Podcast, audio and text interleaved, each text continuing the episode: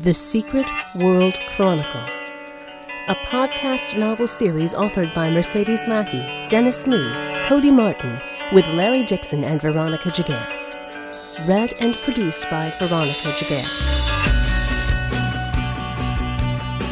Total Eclipse of the Heart, Part 4.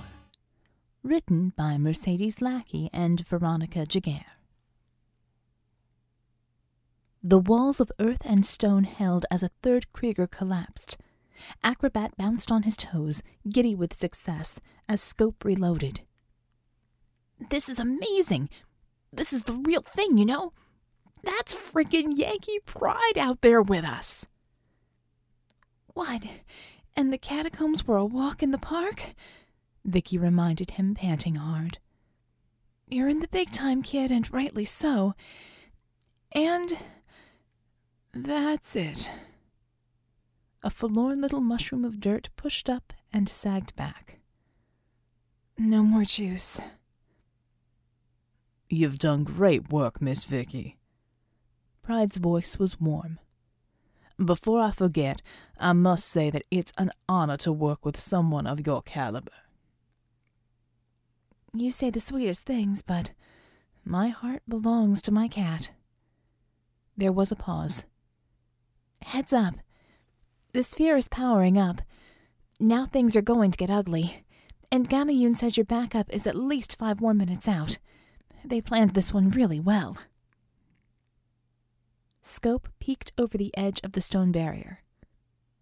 It looks like it. What's the first target? We'll need to hit the sphere. The sooner we get that down, the sooner we get our people out of what's left there.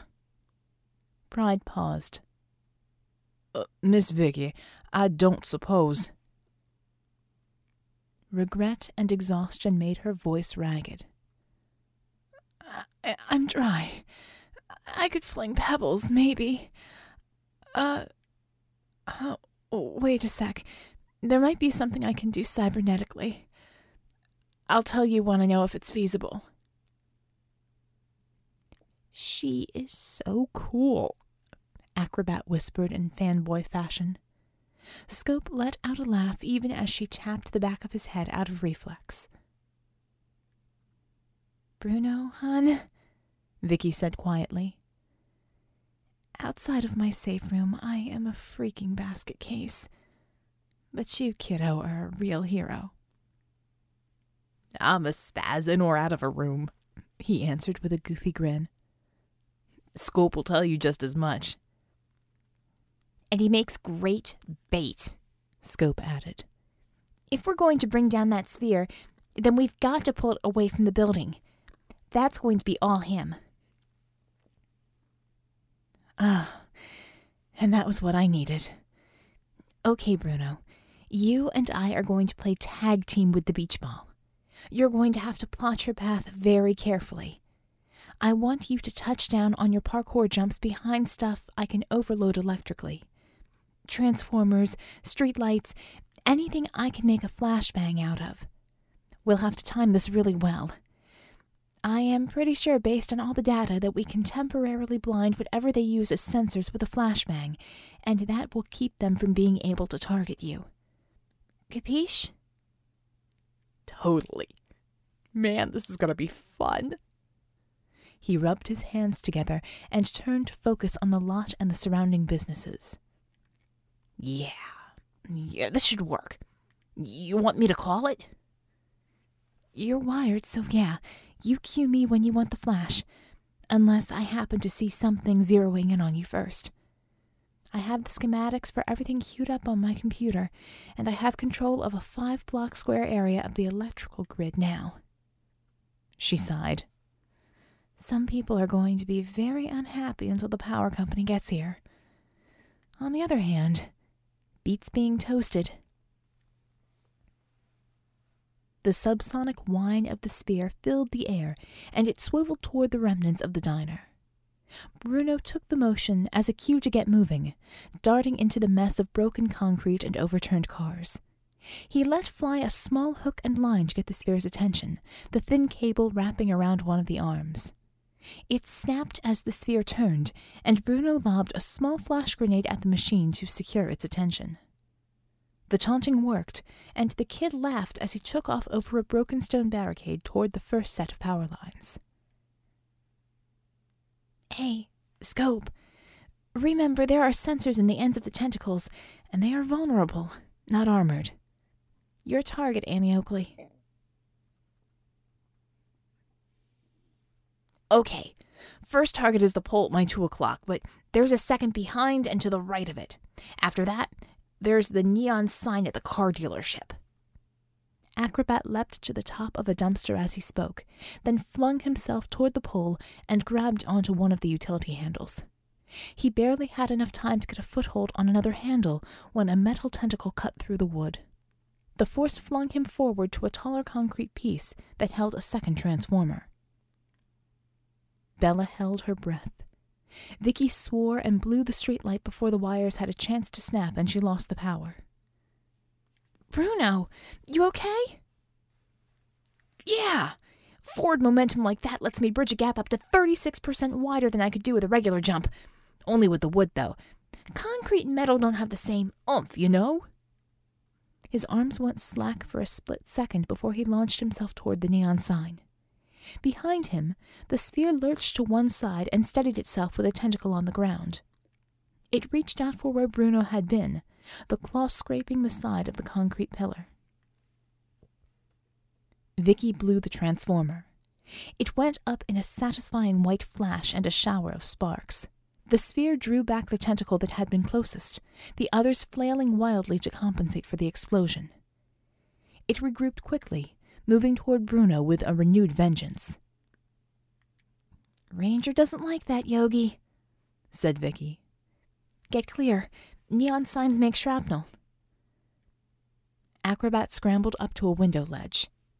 Cool. Okay, alley, another sign, and then the box in the corner. That'll get him across the street. Vicky hadn't been lying. Bella winced as the neon sign blew. The pop and flare of light happened as Bruno leapt to the ground and bounced through the alley. With a clumsy groan and the sound of metal scraping against asphalt, the sphere tried to follow Acrobat's path as he crossed the street. Boss? Bella said quietly to Yankee Pride. What's our move when Bruno gets the thing down range? Pride glanced at the assembled metas, then focused on Upir. What's your ammunition, ma'am? Anything more than just standard issue? Is being standard incendiary rounds in SMGs, but Bolshoi special loads and grenade launcher, she said with pride. Zme is being to make them. Like napalm, only hotter and very sticky. Only problem is only one in four work. Three and four being duds. She shrugged. Is being in beta yet? He nodded, frowning. One in four. Not great, but not bad. You said it's like napalm, though. Are those pieces live before they fire? Is being two stage. Zme is two being ten meters do not mix properly. Launcher goes boom, is to shut a barrier inside grenade. Then grenade is to hit, small impact charge goes boom. Liquid is to spread. Proper mixture ignites when contacts air.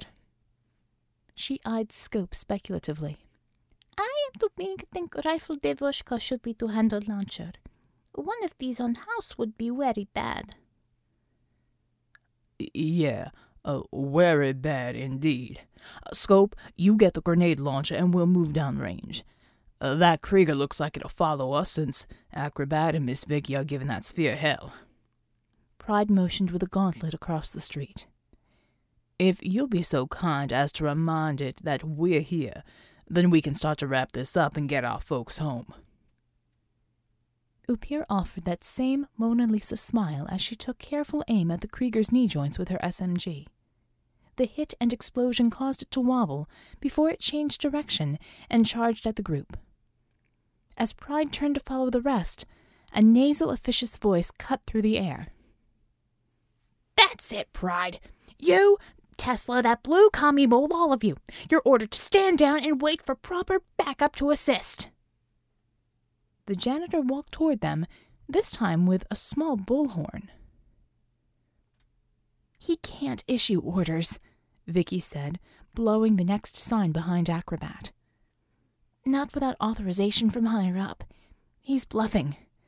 Only reason he could order Echo around at the mountain was because he'd gotten that authorization for special circumstances. Oh, he should have gotten some plastic surgery. You would be amazed at what my face recognition software is turning up. Pride drew himself up to stand in front of the man. And I ordered you to get back in the damn car, you sniveling rat. This is not your command. The janitor stopped, walked back a few steps, then took off in a run toward the remains of the diner. I'm authorized to speak with Alex Tesla, which is what I'm going to do right now while the rest of you play with toy soldiers. The words came through the bullhorn, canned and tinny in the air. Ramona, if he comes busting in there somehow, shoot him, Vicky said instantly. He's armed, he's clearly irrational, and you have no way of knowing he's not with the Kriegers. You don't have to tell me twice. Ramona's voice was dry and strangely calm on the channel. The man climbed on top of the stone fortress that surrounded what was left of the diner and began kicking at the layers of rock and earth. Dull thuds could be heard through Ramona's headset as he tried to get in. Which one of you made this happen? Was it the commie goth? Is she the one helping you protect Tesla? Is she the one enabling all of you to commit treason? As he continued to pound on the stone, the Krieger slowed in his pursuit of the Echo ground team. The body swiveled toward the mound of debris, and the head cocked to the side, as if analyzing the frenzied actions of the tiny irrational creature. At almost the same time, the sphere slowed its pursuit of Bruno and spun to focus on the same area. Oh shit, said Bella. Both machines charged toward what was left of the diner. Yankee Pride took off in the same direction, but it wasn't soon enough to keep the Krieger from confirming what they all knew. The ground shook as the machines turned their full attention on the janitor and his attempts to unearth the diner. Pride reached the man first, grabbing him by the jacket and flinging him to the ground several feet from Upir. He landed in an obviously uncomfortable position and looked up to see her frowning at him. Is being a very bad decision on your part. She pulled off a glove and placed her hand against the man's cheek for a few seconds, just long enough to ensure that he wasn't going to meddle in anything critical for the time being. He sagged to the ground, the bullhorn next to him. The Krieger pounded a metal fist into the stone barrier that Vicky had thrown up around the walk-in freezer. There was another crack and pop of electricity as the diner sign blew out and the freezer hum through Ramona's headpiece went dead. That's not a good sign, said Bella. Silence? Bad. She bit her lip and felt the blood drain from her face as she saw the sphere bearing down on the wreck of the diner. We've lost power in here. Advise? To his credit, Yankee Pride answered in a calm and collected drawl. Sit tight, ma'am. I'll keep the boss safe, and we'll get you out.